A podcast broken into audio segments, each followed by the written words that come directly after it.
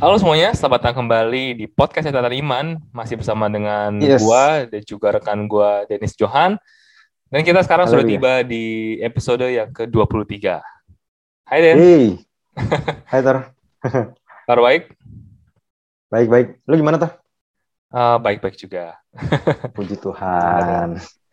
Oke, eh, hari ini gue mau ngebahas mengenai sesuatu yang apa ya, yang mungkin eh, lebih anak muda kali ya, karena kan sebenarnya kan audiens yang nonton kita atau yang denger kita kan sebenarnya kan itu sebenarnya audiensnya anak muda dan eh, dewasa muda lah ya. Jadi mungkin Iya. 20-an awal sampai 30-an akhir lah ya. Jadi hari ini mungkin kita spesifik mau bahas eh, mengenai audiens kita, tapi mengenai apa? Mhm. Mengenai adalah gue mau bahas mengenai sebuah penelitian daripada Mhm. sebuah eh, sebuah website gitu ya. Dia meneliti bahwa apa sih alasan-alasan utama yang ngebuat Mhm. Para anak muda ini atau para dewasa dewasa muda ini meninggalkan gereja gitu. Gitu. Hmm. Jadi dia membuat list kayak enam enam alasan Mhm. utama kenapa dewasa muda ini pada pada minggat, pada cabut daripada gereja. Nah, Mhm. hari ini kita mau ngebahas satu persatu. Cuman Oke. hari ini kita Ah. mungkin nggak eh, ngebahasnya itu bukan dari sisi apa yang perlu diber- apa yang perlu diperbaiki dari gereja gitu ya. Karena kan Hmm. percuma juga kan kita ngomongin, oh gereja harus gini, gereja harus gitu. Toh kan juga Hmm. kita nggak bisa merubah hal itu kan. Maksudnya kan audiens kita kan juga bukan para pendeta kan. Iya. kita iya. pun juga bukan punya gereja. Jadi kita nggak nggak nggak terlalu bisa mengubah hal itu ya. Jadi mungkin Mhm. Nah, ini kita akan berbicara dalam perspektif eh, orang-orang yang mengalami hal itu gitu. What should Oke, they do gitu. What should they do kalau Oke. mereka mengalami apa yang bakal kita bahas Oh. pada hari ini. Gitu ya. Oke oke. Oke. Oke. Eh, jadi artikel ini gue ambil dari namanya eh, www.barna.com. Jadi judul Hmm. artikelnya nanti gue share di kolom deskripsi. Judulnya adalah Six Reasons Young Christian Leave Church. Nah, kita akan mulai bahas dari yang pertama. Pertama itu dibilang adalah church itu seems overprotective ataupun juga gereja itu terlalu over overprotective dibilang gitu. Nah, menurut riset tadi ya, sekitar 23% daripada dewasa muda ini merasa tuh bahwa gereja itu kayak suka men mendemonize atau juga menganggap sesu segala sesuatu yang di luar daripada gereja itu sebagai iblis gitu atau sebagai kekuatan gelap gitu ya. Jadi eh, beberapa daripada mereka merasa bahwa kayak banyak gereja yang bilang bahwa kayak film-film, musik, video game itu dari setan gitu ataupun juga kuasa jahat gitu ya sehingga harus ditinggalkan gitu ya.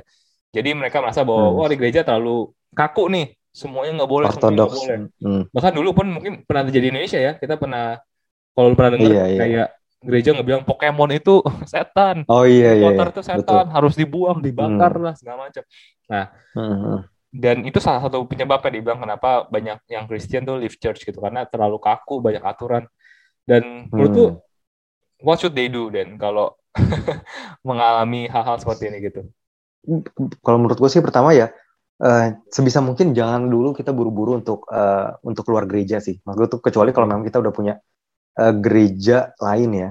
Jadi jangan terburu-buru untuk sebisa mungkin kita eh, be slow to anger, be very gracious kepada gereja kita sih. Karena gue percaya bahwa kita nggak sempurna kan, gereja kita juga sama gitu. Jadi maksudnya memang dan he do his best untuk bisa melindungi kita sebenarnya dari dari ya the wolf gitu dari yang uh, serangan di luar sebenarnya. Dan itu juga kita harus punya pemahaman bahwa ya mungkin dia kaku, mungkin dia itu, tapi at, at least dia berusaha untuk melindungi kita gitu.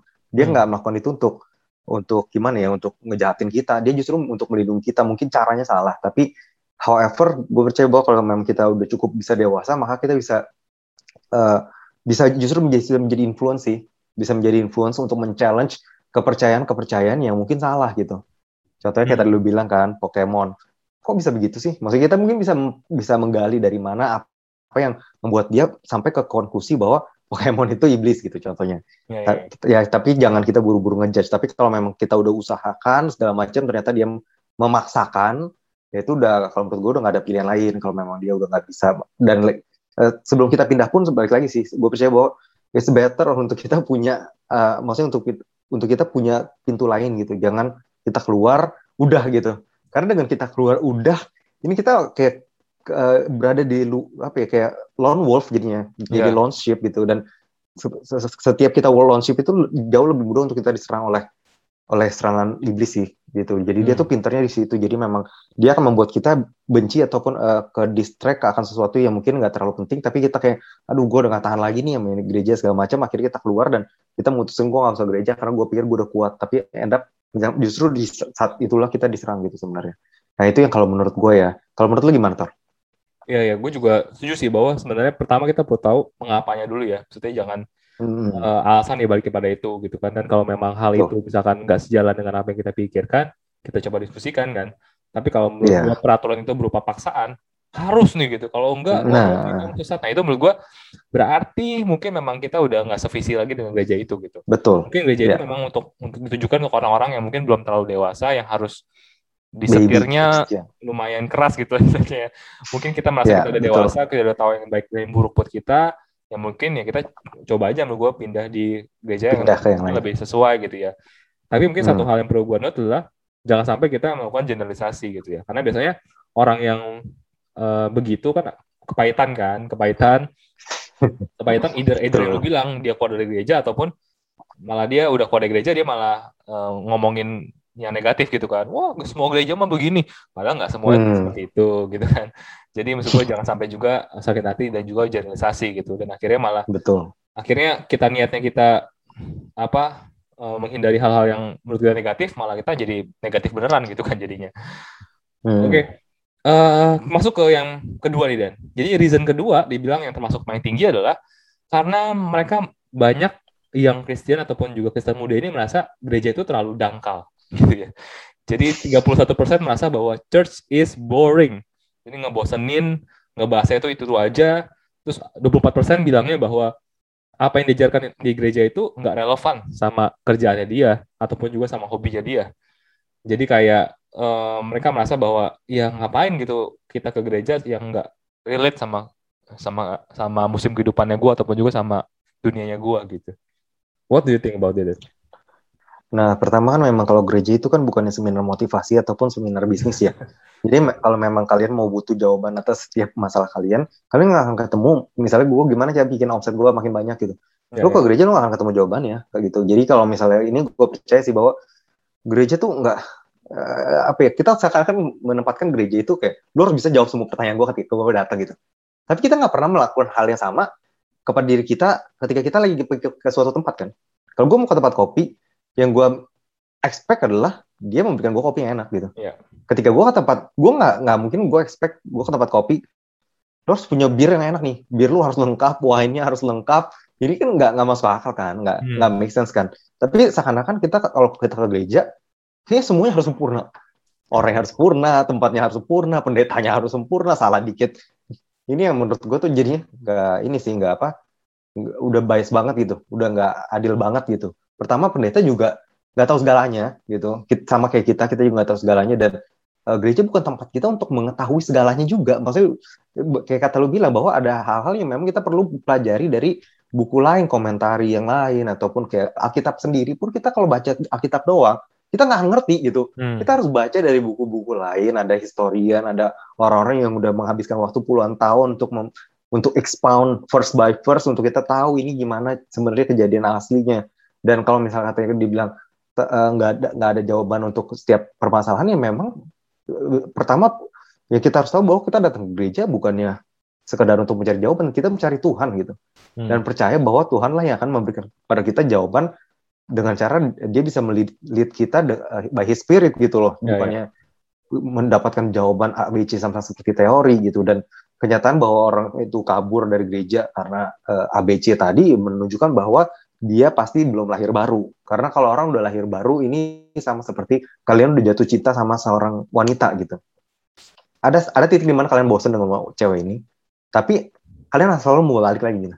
Hmm. Iya gak sih? Maksudnya kan kayak let's be real gitu, kalian pacaran udah cukup lama, pasti ada saat di mana kalian bosan, kalian mau keluar, tapi kalian nggak akan pernah totally lost, nggak pernah meninggalkan. Itu yang membedakan justru gue percaya antara orang lahir baru atau enggak.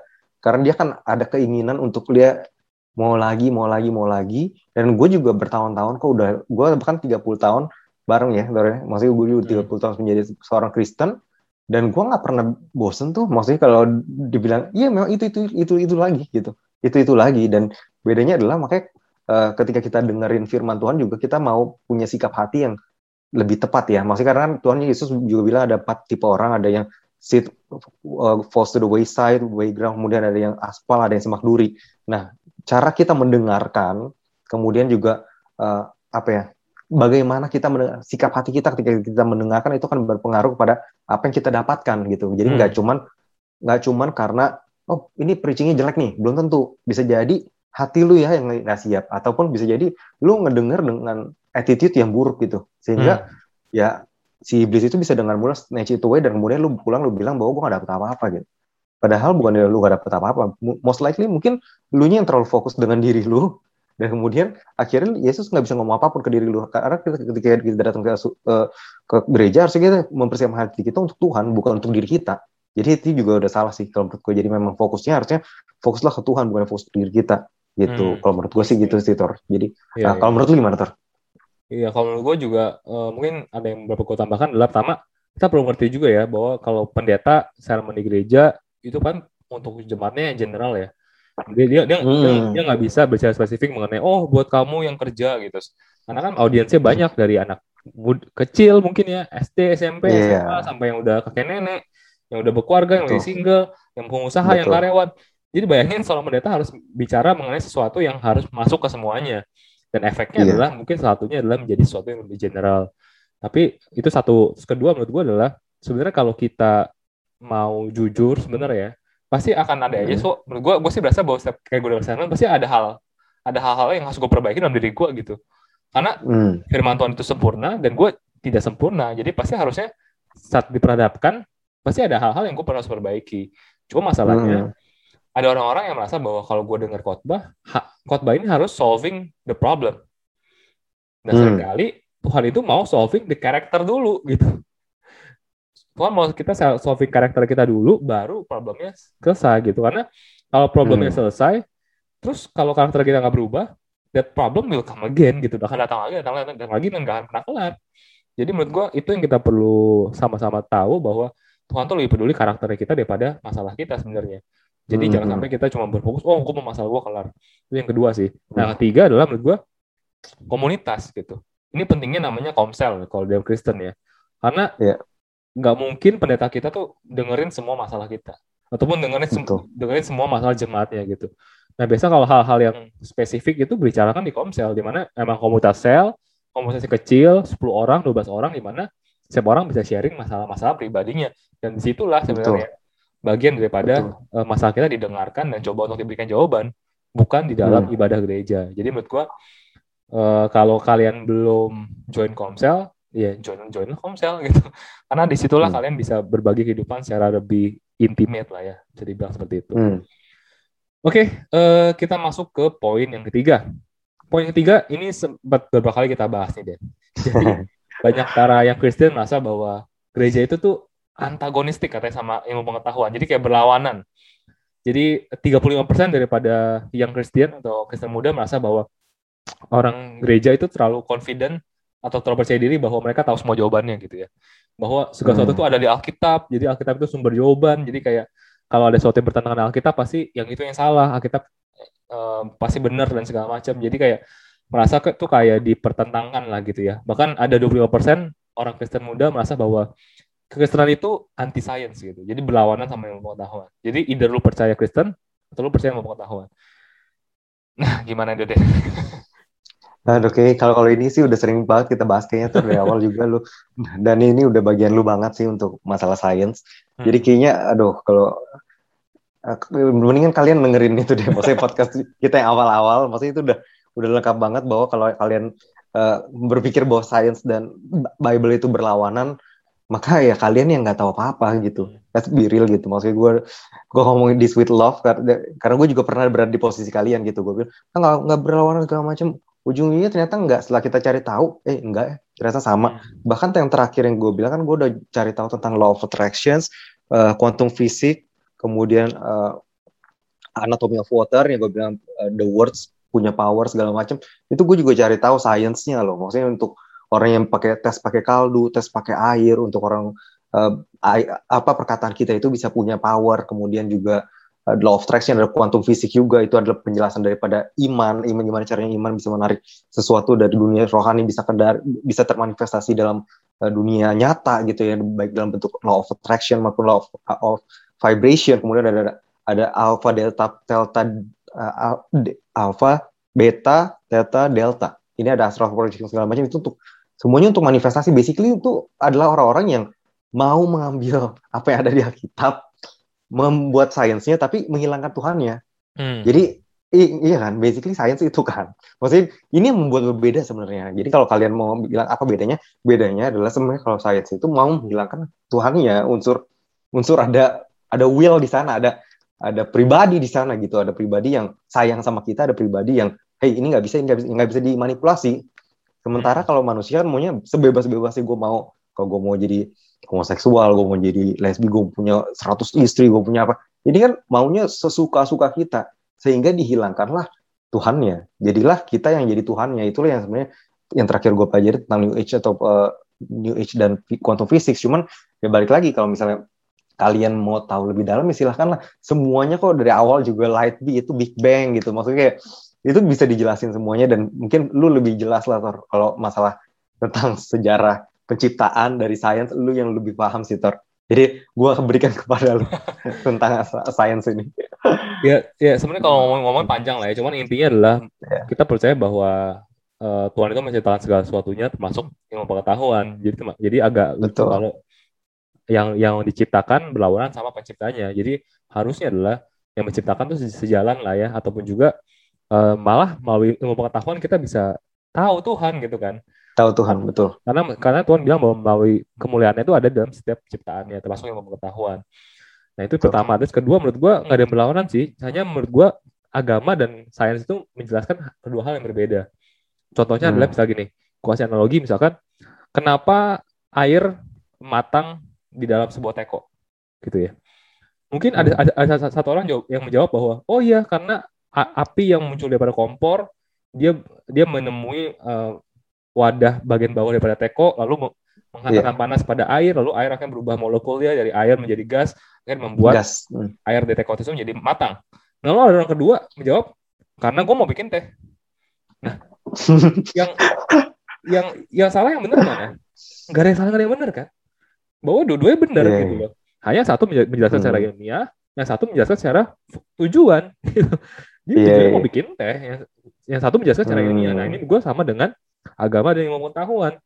Ilmu pengetahuan menjelaskan hmm. bagaimana dunia ini bekerja, Tuhan menjelaskan bahwa hmm. tujuan bumi ini apa. Gitu. Jadi kayak gak ada perlawanan sebenarnya. Hanya hanya yeah, yeah. hanya ada dua penjelasan yang berbeda aja menurut gua. Dan hmm. untuk fungsi yang berbeda-beda gitu. Jadi ya menurut gua semoga bisa memberikan gambaran ya gitu. Hmm. Oke, okay, uh, eh, poin keempat nih Dan.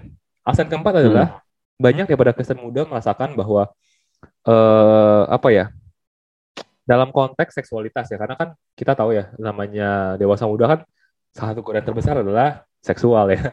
Nah mereka merasa tuh pandangan gereja mengenai hal ini tuh terlalu kaku gitu ya, terlalu kaku dan terlalu judgmental. Jadi eh, bahkan ada 40% dari dari antaranya eh, apa Kristen muda merasa bahwa pengajaran gereja akan seksualitas itu sudah out of date atau udah udah enggak hmm. apa ya udah nggak relevan lagi lah gitu. Itu itu zaman dulu zaman sekarang mah udah nggak kayak gitu gitu. Hmm. dan hmm. lu tuh gimana tuh deh? Karena gini sih mas. Gue tuh kayak uh, ini tuh kayak halnya kayak sebelum lu mencoba tangan lu ke kompor lu gak akan tahu itu sakit gitu. Hmm. kompornya nyala ya kompornya nyala. Kadang kita pikir kan ya nggak nggak apa lah gue bisa segala macam begitu pula dengan seks segala macam.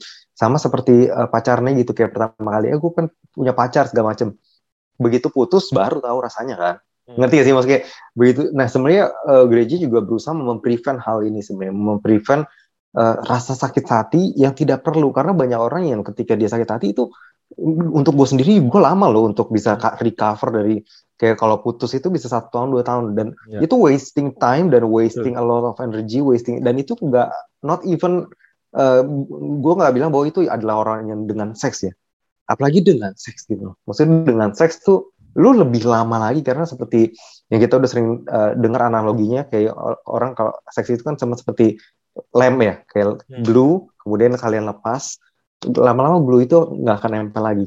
Dan itu yang membuat kemudian sulit untuk uh, seseorang yang sudah terbiasa melakukan hal tersebut untuk bisa setia pada pasangannya. Dan dia mulai bingung kenapa ya? Kenapa something happen? Karena at your subconscious level di level di bawah alam bawah sadar kalian ya itu yang udah terjadi gitu maksudnya udah terbentuk bahwa itu cuma something something common gitu itu yeah. udah ya. something yang biasa nggak ada yang perlu diusahakan nggak ada yang perlu dispesialkan jadi itu yang membuat kalian akhirnya kehidupan kualitas kehidupan kalian pun sulit untuk bisa berkembang karena uh, gimana kalian mau bisa berkembang ketika kalian sulit untuk bisa setia pada satu pasangan gitu hmm. itu sih jadi ya, itu nggak percaya sih bahwa bukannya gereja terlalu kaku tapi ada hal-hal yang memang kita nggak bisa out of maksudnya nggak bisa keluar dari uh, hal yang ada gitu maksudnya kayak contohnya jalan tol ada dua kan yang kayak waktu itu lu pernah bilang bahwa di tengah jalur batas ini ini nggak pernah bisa untuk dihilangkan gitu karena ketika ini kita berusaha untuk hilangkan tinggal nunggu waktu kapan lu akan ketabrak dengan mobil yeah. yang lawan arah gitu. Gitu ya kalau menurut gue sih. Kalau menurut lu gimana, Tor? Iya, yeah, iya. Yeah. Gue setuju sih.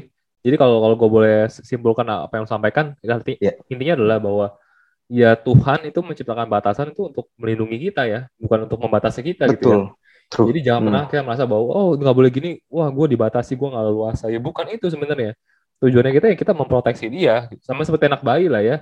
Anak bayi kan juga nggak luasa hmm. ya keranjangnya kita kasih Betul. pagar gitu itu kan bukan karena Betul. supaya kita sadis sama bayinya bayinya nggak boleh gerak ya, enggak karena kita tahu bahwa bahaya nih kalau bayi jatuh buat masa depannya dia bahaya nah begitu pun juga hmm. dengan Tuhan gitu karena sebegitu hmm. Tuhan yang mau mengasihi kita begitu kasih Tuhan begitu besar sama kita maka dia ngasih kita batasan tapi ya baik again Betul.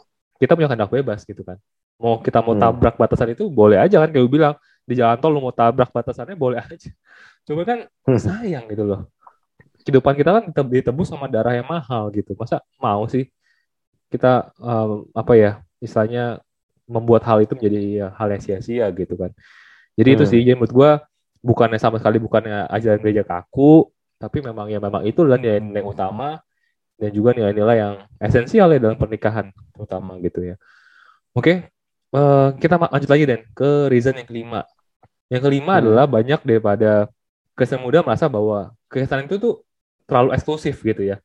Apalagi mungkin kalau di negara luar ya, negara barat kan biasanya mereka liberal, liberal ya, mereka free thinking gitu ya, bebas uh, untuk berpikir apa aja, berteman juga dengan orang-orang yang punya pemikiran yang luas gitu kan. Terus mereka merasa bahwa hmm. Islam kan eksklusif nih, bahwa hanya hanya orang Kristen yang selamat dan segala macam. Namun mereka ini kayak terlalu eksklusif gitu. Jadi jadi kesannya orang Kristen orang Kristen aja gitu. Karena jadi nggak bisa bergaul dengan Padahal agama-agama lain ataupun juga kepercayaan lain tuh terbuka-terbuka aja kok gitu. Mereka merasa nggak sinkron dengan sosial, hmm. dengan kehidupan sosial mereka. What do you think then? Uh, kalau menurut gue sih justru itu yang salah sih. Kalau menurut gue eksklusif, memang mungkin eksklusif dalam arti keselamatan ya. Hmm. Karena keselamatan kita diberikan. Hmm. Which is harusnya lebih murah gak sih dibanding dengan yang lain? Maksudnya iya gak sih? Ketika yang lain harus nge ngejar, jadi tadi eksklusifnya justru lebih murah boleh dibilang gitu. Hmm. Lu tinggal terima gitu. Karena semua Tuhan yang dilakuin. Jadi bukan eksklusif yang seakan kan lu harus bisa kayak orang Farisi gitu. Maksudnya lu harus bisa puasa segala macam. Nah ini eksklusif. Oke gue setuju. Tapi kalau lu bilang eksklusif karena gratis, ini kan lucu gitu. Hmm. Iya gak sih? Eksklusif biasa sesuatu yang sulit untuk bisa diraih. Mau mau kaya nih, gue mau kaya sulit kan? Tapi yeah, coba, yeah. mau miskin, mau miskin. ya semua orang bisa jadi miskin gitu. Maksudnya gampang banget gitu. Cuman ya seperti itu sih kalau gue percaya bahwa eksklusifnya tergantung eksklusifnya yang lu mau apa dan hmm. kalau bilang eksklusif, Kristen nggak mau bergaul dengan yang ini itu salah banget karena justru Yesus yeah. datang, dia yang sempurna datang untuk yang tidak sempurna, dia yang tidak berdosa datang untuk yang berdosa Betul. untuk melakukan substitusi itu tersebut gitu. Jadi kalau lu bilang Kristen eksklusif, eksklusif dari mana gitu? Justru eksklu, eksklusivitas itulah yang harus lu re redefinisi gitu. Justru Betul. kita mempermudah Tuhan Yesus mempermudah segala sesuatu dan bahkan Yesus nggak pernah membatasi untuk kita berteman dengan ataupun preaching harus yang ke hmm si A, si B, si C ya kan enggak kan Betul. ke semua orang gitu maksudnya preach lah ke semua orang gitu. Jadilah terang dan garam ke siapa? Ke semua ke sesama terang? Kan enggak gitu. Ya kepada semua orang ya termasuk orang yang gelap. Karena gimana kita jadi terang kalau kita nggak nggak pernah ke tempat gelap kan? Maksudnya ya of course kita juga harus bisa bergaul tapi kita juga harus tetap bisa menjadi garam di situ. Bukan yang bukan menjadi bukan yang kita yang digaramin. Itu aja sih sebenarnya key-nya di situ. Tapi kalau lu ngomong eksklusif mungkin definisi dari eksklusif itu sendiri kali ya yang mungkin kurang tepat dan mungkin dia sendiri yang kurang tahu tentang doktrin daripada kekristenan gitu bukannya eksklusif kalau di perjanjian lama oke okay, eksklusif karena harus ada kayak puasa harus hmm. ada Yom Kippur, ada ini itu eksklusif banget zaman dulu. Yes, karena Tuhan membuat Israel itu eksklusif supaya bisa dilihat dan boleh menjadi uh, the priesthood gitu loh. Boleh bilang the nation pilihan Tuhan nih. Yeah. Jadi mereka yang lain diharapkan bisa ngikutin. Tapi kan sekarang udah enggak. Udah hmm. enggak semuanya udah dipermudah, semuanya udah jauh, jauh lebih gampang dan jauh lebih mudah, jauh lebih boleh dibilang liberal ya. Dalam arti liberal dalam arti jauh lebih open, dalam yeah. arti kita bisa ngobrol dengan siapa aja, kita bisa preaching dengan siapa aja selama kita bisa tetap mempertahankan iman kita. Jadi ya apalagi yang mau dibilang eksklusif gitu sih kalau yeah. menurut gue. Kalau lu ter? Iya, yeah, yeah, gue juga menurut gue uh, apa ya pengajaran eksklusif itu nggak berarti bahwa kita juga harus eksklusif secara sos secara sos apa sosial gitu ya. Yes. Karena menurut gue hmm, pengajaran hmm. eksklusif, ya sebenarnya kita pernah bahas juga ya. Sebenarnya semua agama juga eksklusif ya. Iya gitu kan? betul. So, kalau eksklusif dalam artian adalah bahwa agama punya aturan sendiri, punya cara mainnya sendiri, punya pandangannya sendiri hmm. gitu kan. Tapi kalau ada, yeah. tapi kalau ada yang bilang tapi ateis enggak kok ya kan ateis beda ateis kan nggak ada nggak ada nggak ada ada keselamatan ya jadi ya mereka bebas-bebas aja cuma kalau di agama teis kan kita percaya ada keselamatan ya which is ya keselamatan yeah. itu eksklusif tapi kan nggak berarti bahwa kita juga kehidupan sosial kita juga eksklusif kita berteman cuma boleh sama hmm. Kristen nggak kayak gitu kan dan dan kayak lu hmm. bilang tadi bahwa justru kita malah dibilang berteman sama semua orang gitu kan bergaul sama hmm. semua orang gitu kan supaya apa semua bisa jadi terang gitu buat buat mereka melihat Betul. bahwa oh orang Kristen beda ya gitu. Jadi menurut gue jangan jangan sampai kita berpikir bahwa oh eksklusif artinya kita berpikiran tertutup gitu. Enggak juga gitu. Justru hmm. kita harus membedakan gitu bahwa eksklusif hmm. itu dalam sisi pengajaran dan juga keselamatan, tapi di sisi lain secara sosial ya kita seterbuka mungkin gitu hmm. sih. Jadi menurut gue kita nggak boleh apa ya mengeneralisasi gitu lah ya. Ataupun juga yeah. nah biasanya kan orang yang berpikir seperti ini mungkin orang-orang Kristen yang baru ya ataupun juga orang-orang Kristen yang uh, masih gampang dipengaruhi lah ya. Biasanya belum terlalu hmm. dalam gitu ya. Uh, rutit rutitnya itu berakar ya. Yeah. Yeah. Oke, okay. uh, eh, terakhir nih Den. Uh, terakhir alasan terakhir adalah banyak yang merasa bahwa uh, gereja itu nggak bersahabat dengan orang-orang yang dalam keraguan gitu ya. Jadi uh, beberapa uh, orang Kristen muda 30% hmm. dari ada mereka merasa bahwa mereka sulit untuk uh, menanyakan kepada gereja mengenai hal-hal yang mendesak ataupun juga hal-hal yang krusial dalam kehidupan mereka gitu dan banyak yang bilang juga gereja nggak membantu dalam depresi dan emotional problem. Mungkin ini dalam konteks ini kali Den ya. Uh, kalau gue boleh menebak ya mungkin di gereja itu mungkin yang yang dulu kali ya yang konvensional gitu ya. Banyak kan kalau orang sakit ya udah hmm. doa ataupun juga depresi udah doain aja bawa dalam nama Tuhan gitu kan. Maksudnya kesannya kan kayak menggampangkan gitu misalnya kayak misalnya apa pun mm-hmm. itu apa pun itu masalahnya doain aja gitu ya. Misalnya udah kita berdoa kelar gitu kan padahal sebenarnya hmm. mungkin yang dibutuhkan lebih daripada itu kan ya, mungkin itu kali ya konteksnya hmm. menurut lu gimana deh hmm.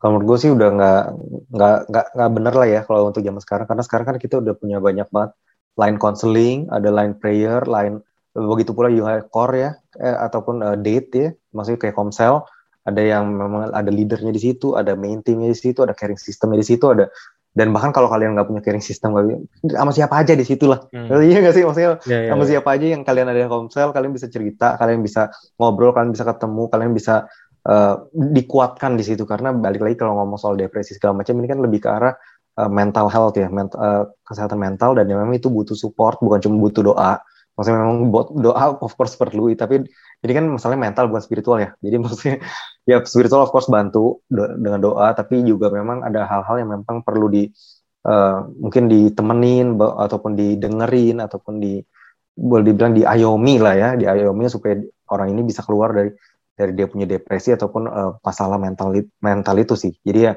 tapi kalau zaman sekarang gua yang gue lihat sih kita udah cukup uh, udah cukup excel kok uh, udah cukup excel ke level itu dan juga banyak juga pendeta-pendeta dengan lini-lini prayer line dengan lini-lini uh, counseling line yang siap untuk kalau kalian nggak nggak dapat jawaban itu dari komsel kalian kalian bisa langsung telepon dan mereka juga mereka juga akan support hmm. kalian gitu maksudnya. Dan mereka juga bisa ditelepon setiap hari gitu. Nggak cuman kayak oh sekali doang nih besokannya aduh lu lagi lu lagi gitu.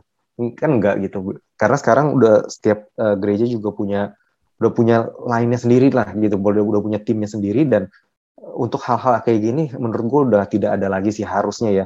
Cuman mungkin masalahnya apakah kalian mau reach out atau enggak ketika kalian butuh pertolongan karena ini yang jadi masalah karena kan kita nggak yeah. bisa mengetahui siapa yang kalian tuh punya masalah apa kalau kalian nggak pernah cerita.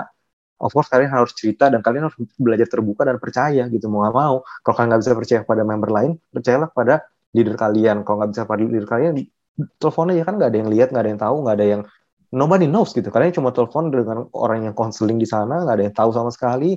Jadi nggak ada yang perlu dipermalukan nggak ada yang perlu kalau kalian udah setelah itu malu apa segala macam tutup nggak perlu uh, nothing not, no strings attached kan? Jadi maksudnya nggak ada lagi alasan untuk kalian tidak minta tolong sih. Dan aku percaya ketika kita minta tolong juga itu adalah salah satu bukti kekuatan sih.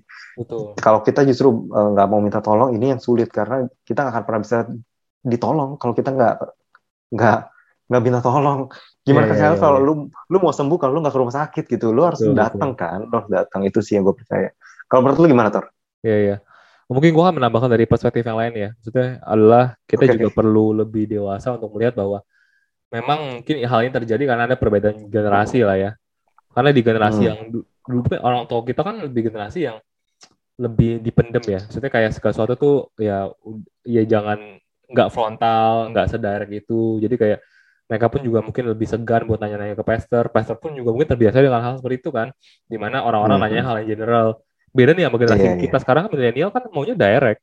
Kalau iya. apa-apa yeah. tanya langsung spesifik gitu kan. Which is kalau ini ditanyakan pada hmm. gereja yang terbiasa dengan generasi yang dulu akan jadi bingung gitu. Kok lu nanya kayak gitu sih gitu.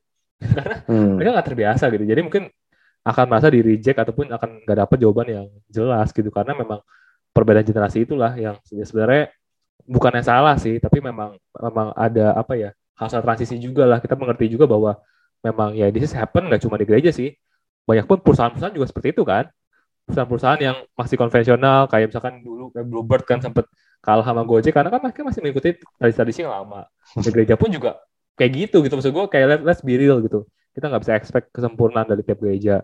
Itu yang pertama. Terus yang kedua adalah uh, eh, gue melihat bahwa kita juga harus cari orang yang tepat gitu.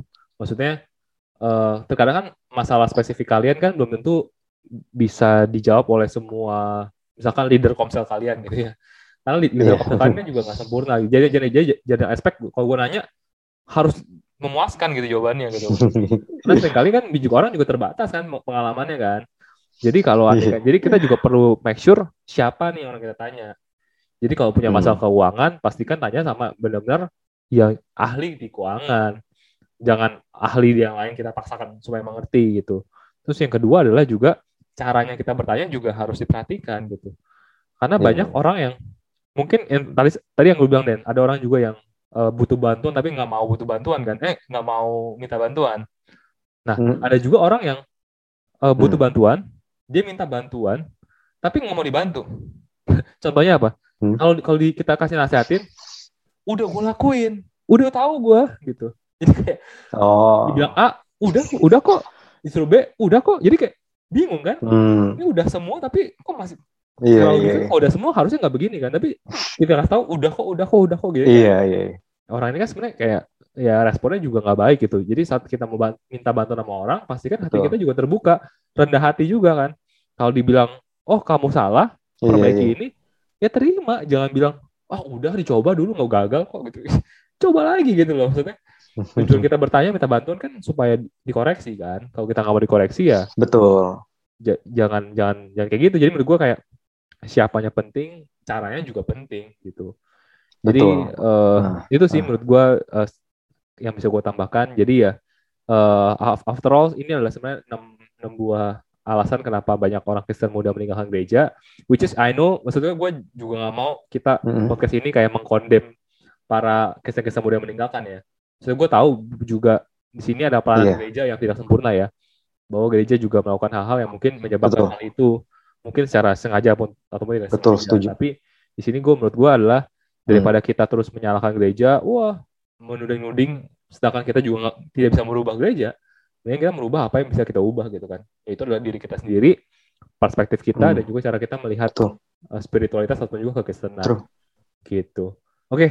uh, terakhir ini ada yang mau sampaikan nggak atau mau tambahin uh, Enggak sih udah cukup lengkap disampaikan oleh rekan saya Victor. Oke, okay. kayak udah, udah udah udah cukup panjang juga ya.